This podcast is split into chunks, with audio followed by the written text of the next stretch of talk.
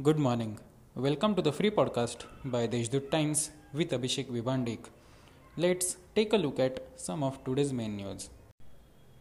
The Hindustan Aeronautics Limited Nashik division is going to celebrate Azadi Ka Amrit Mahotsav to commemorate country's 75 years of independence from December 13 to December 19, 2021.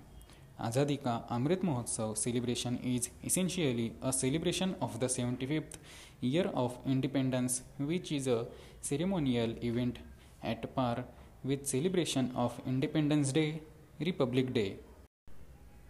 The Nashik District Collectorate, State Archaeological Department, and Nashik History Research Board have jointly organized a Nadi Mahotsav or River Festival to celebrate the holy river Godavari.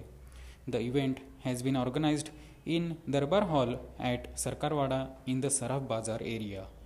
The river festival is being held from December 15 to December 21.